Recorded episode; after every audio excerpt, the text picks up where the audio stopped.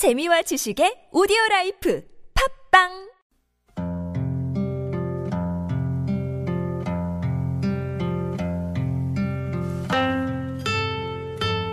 가슴에 담아온 작은 목소리.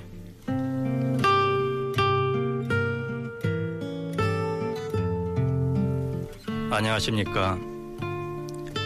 가슴에 담아온 작은 목소리 김영호입니다 어느 날 갑자기 내가 뭘 잘못한 것도 아닌데 이제까지 잘 다니던 직장이 폐쇄된다면 그래서 하루아침에 일자리를 잃게 된다면 그 심정이 어떨까요? 지난 2월 10일 갑작스런 정부의 발표로 개성공단은 폐쇄되고 입주기업과 근로자들은 아무런 대비도 못한 채 빈손으로 나와야만 했는데요. 오늘로 개성공단 폐쇄 122일째.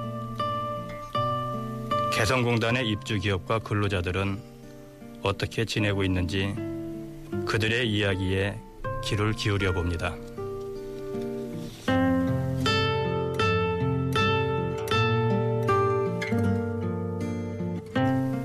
열세 번째 목소리 개성공단 전면 폐쇄 122일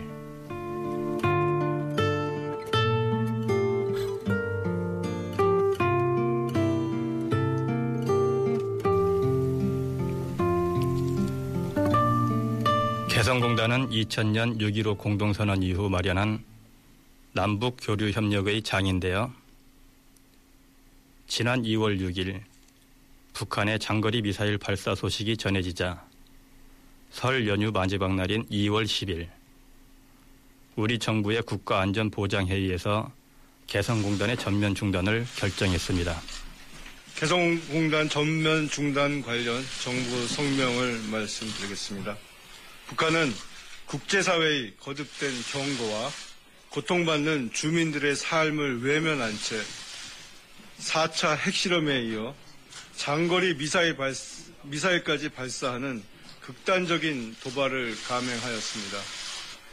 우리 기업들이 희생되지 않도록 하기 위해 개성공단을 전면 중단하기로 하였습니다.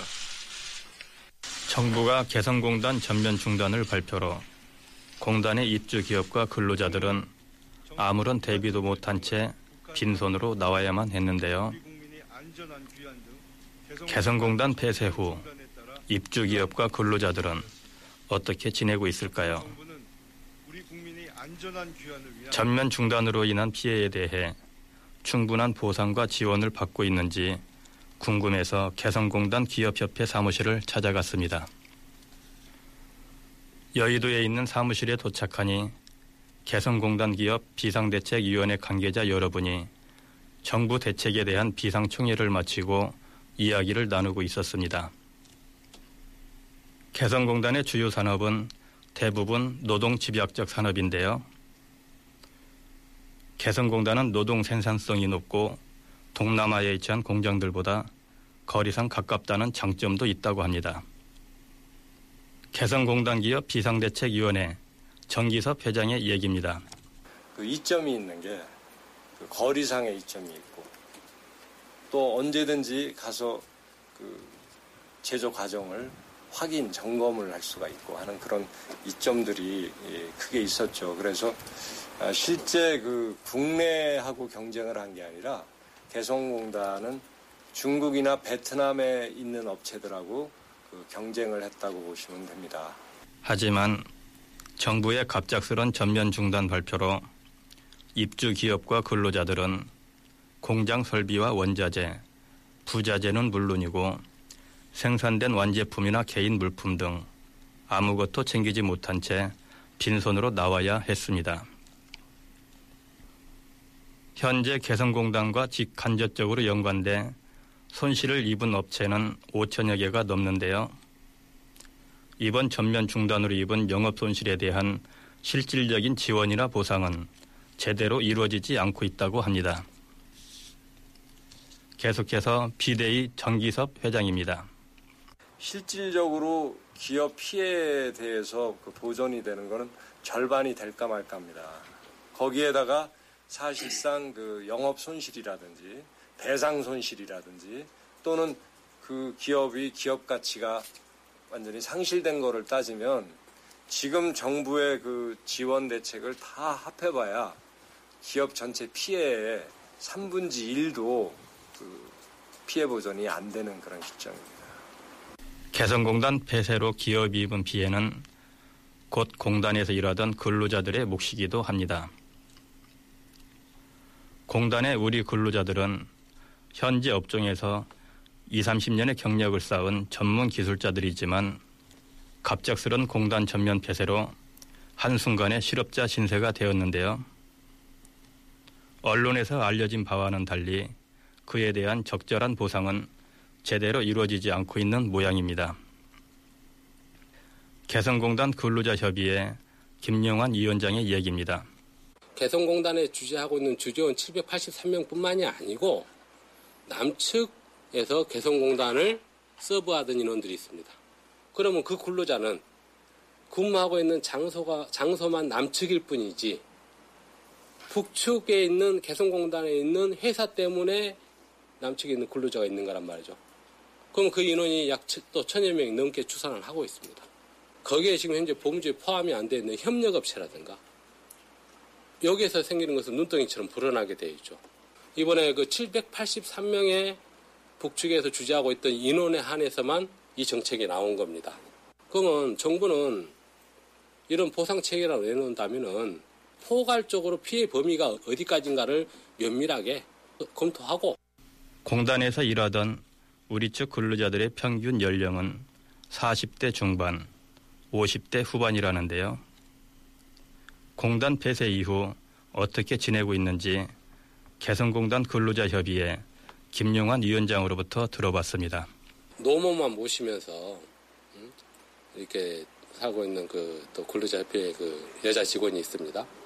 그런데 당장 그 들어가고 있는 것도 임대주택에 살고 하는데 그런 그 돈을 못 내고 그 다음에 또 어떤 자금 압박에 의해서 어 뭐 약으로 약을 좀 먹고 음도 그좀 기도한 그런 근로자도 있었고 여러 가지 상황들이 좀 있죠. 네. 개성공단이 문을 연 후 지금까지 입주 기업과 근로자들은 단순히 생계 수단으로서만이 아니라 남북 평화 통일의 초석을 마련하는 데 기여한다는 자부심을 갖고 일을 했습니다.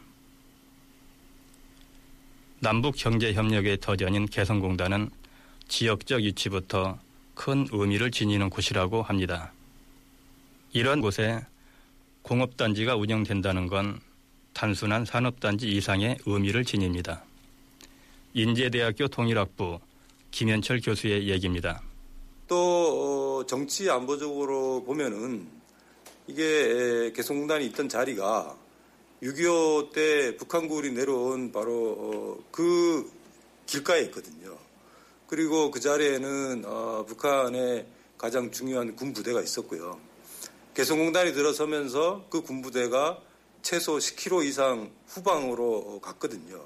그러니까 그거는 안보적으로 보더라도 어, 상당한 의미가 있다. 그리고 일종의 지연하고 어, 뭐랄까 이게 예방할 수 있는 에, 그런 효과가 있다라는 것이고 그리고 장기적으로 본다라면은 결국 북한의 개혁 개방 이 변화의 거점으로서 어, 의미가 있지 않을까 그런 생각이 듭니다. 앞서 김영환 위원장과 정기섭 회장과 이야기를 나누면서도 실제로 개성공단이 작은 통일의 디딤돌이 되고 있었다는 걸 확인할 수 있었습니다. 처음에 가장 낯설었던 게 언어였습니다. 언어. 거기에서 말하는 일 없습니다라는 말을 씁니다. 나는 호의적으로 이야기를 했는데 일 없다라고 이야기하니까 처음에는 조금 그렇더라고요.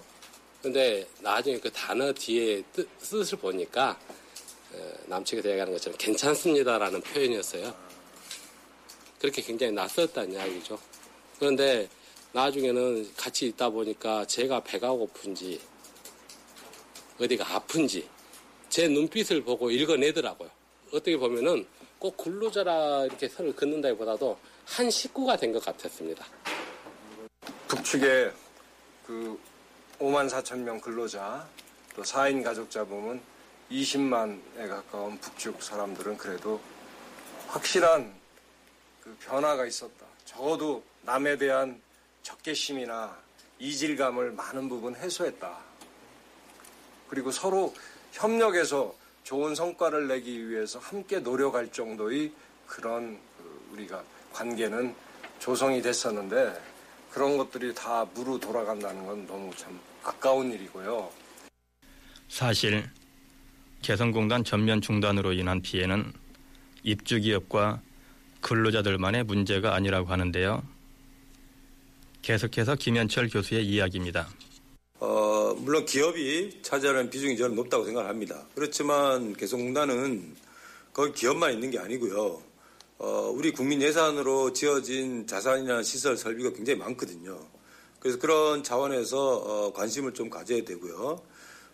현재 가장 시급한 건 아무런 대비도 못한 채 두고 나온 설비나 생산품들이 이상이 없도록 점검하고 유지하는 것인데요. 게다가 다가오는 장마철이 걱정이랍니다. 비 피해가 없도록 대비할 수 있도록 장마 시작 전 방문을 원한다고 합니다. 비대위 정기섭 회장입니다.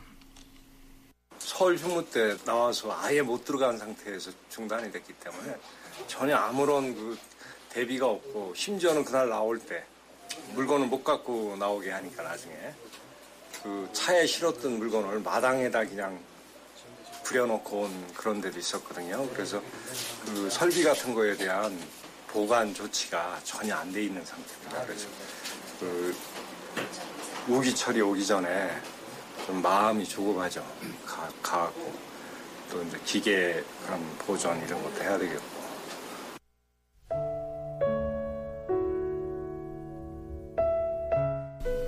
개성공단 기업협회 사무실에서의 인터뷰를 마친 후 개성공단 근로자협의회 사무실에도 잠시 들렀는데요.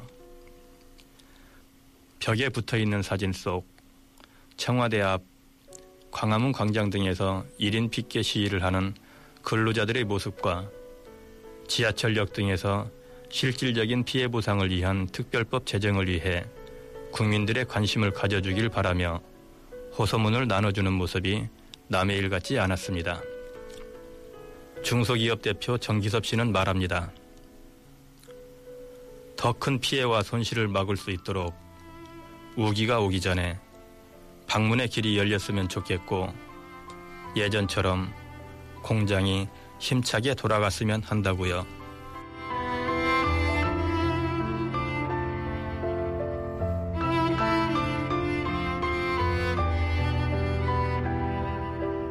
가슴에 담아온 작은 목소리, 열세 번째 목소리, 개성공단 폐쇄 122일. 노래를 찾는 사람들의 사계로 마치겠습니다.